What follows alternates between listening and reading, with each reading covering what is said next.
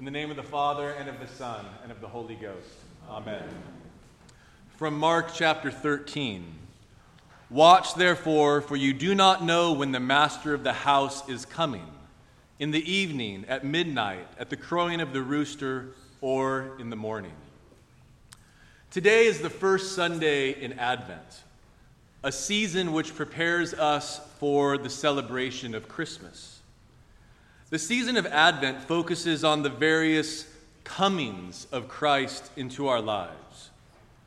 Most notably, it prepares us for what we call the Feast of the Incarnation, otherwise known as Christmas, which celebrates God taking human form in the person of Jesus Christ in time.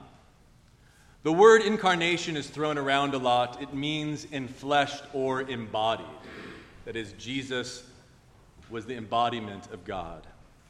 But Advent does not merely point us backwards, it also points us forward in multiple directions.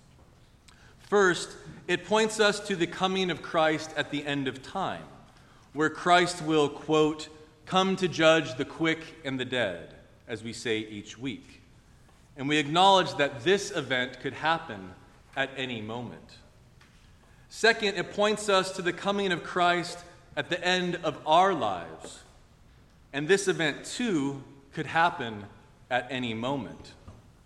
Those of us who have been brought into the fellowship of Christ will meet Christ at our death, and we'll, we will rest with Christ until the end of the ages. Third, it points us to the continual coming of Christ in our lives whether Christ comes to quicken us for ministry, or through the work of the Spirit convicts us of sin, or perhaps Christ comes to us through the friendship of another person.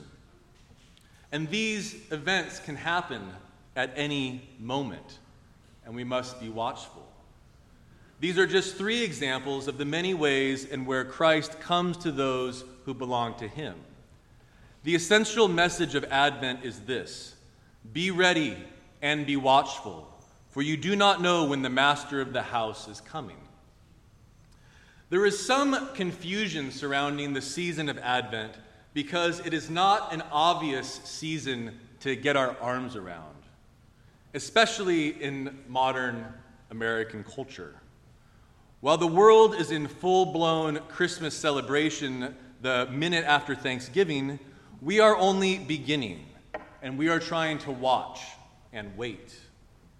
Advent does not mean that you must become the Grinch, as Bishop Scarlett likes to say, and it doesn't mean you have to avoid any parties or decorations until the 25th. In the Advent season, it's confusing because there's no central event. There's no central celebration like Christmas Day or Easter Day. And yet there's no central penitential day like Ash Wednesday or Good Friday. Most of the church year focuses on the events surrounding the life of Christ in kind of a historical narrative fashion.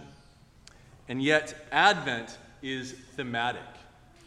So, this is where this helps us make sense of Advent. When we look at the lessons for daily reading and we look at the Gospels, keep in mind they are thematic, they're not in a linear progression in history.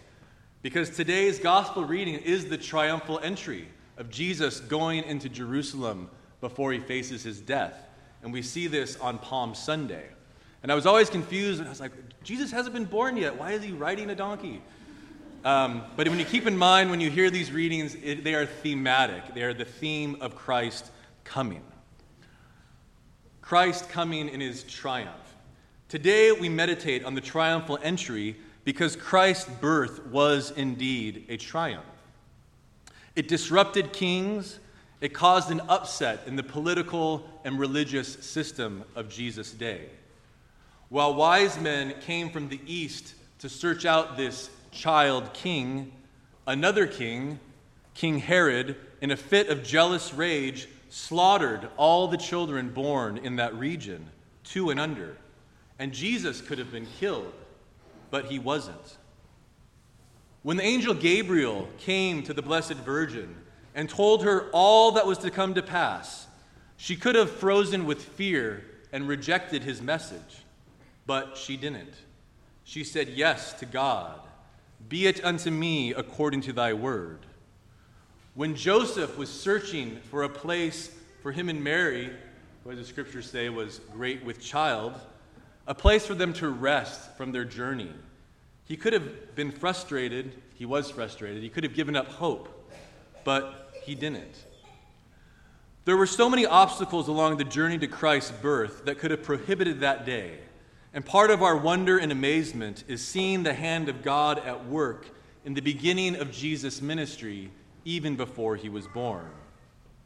The triumphal entry in the gospel immediately precedes Christ's cleansing of the temple. If you went to Sunday school with flannel boards, you remember pictures of Jesus flipping the tables and coins flying everywhere. Uh, but Jesus was upset because they were buying and selling the sacrifices in the temple, where traditionally they were outside or in a marketplace, but the money changers brought it inside and they turned this house of, house of worship into a house of commerce. And when Jesus came in, he demanded that this house shall be called a house of prayer. Prayer. We talk a lot about prayer and the life of prayer at St. Matthew's and how it shapes our lives. This is perhaps where the Advent message comes home to us personally. Prayer is the posture of how we are to live in the present, in the time between the two comings of Christ. In fact, learning to live between these two great comings is what it means to be a Christian. We are called to be watchful and ready in our prayer. This means that we must practice our prayer. It means we must even think about it in advance before we do it. And this might seem odd to the way we were raised or the way we think about prayer. For some of us, thinking about prayer before we pray seems inauthentic and not heartfelt. We somehow put unrealistic demands on our relationship with God that we wouldn't do in any other relationship or any other discipline. If we wish to learn a new skill or habit, we might practice it in advance before we execute it publicly.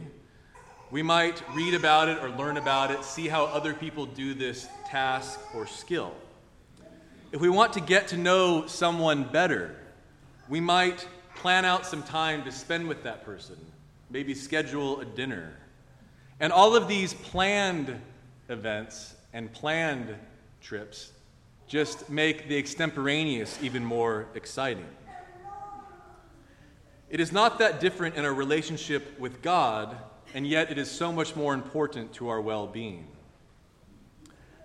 Lastly, Advent reminds us that we pray in a spirit of continual anticipation for what God is bringing to pass.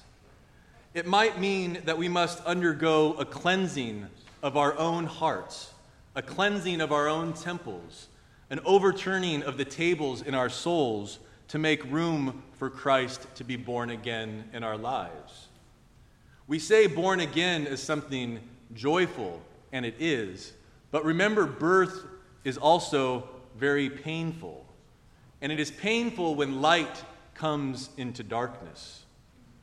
This Advent, let us pray that Jesus will come into our lives in a new way, illuminating those dark parts of our hearts that are stuck. And that we would use this season to clean out those corners of our soul that we do not like to look at, so that Christ may dwell in our hearts more fully in a powerful way in the year ahead. In the name of the Father, and of the Son, and of the Holy Ghost. Amen.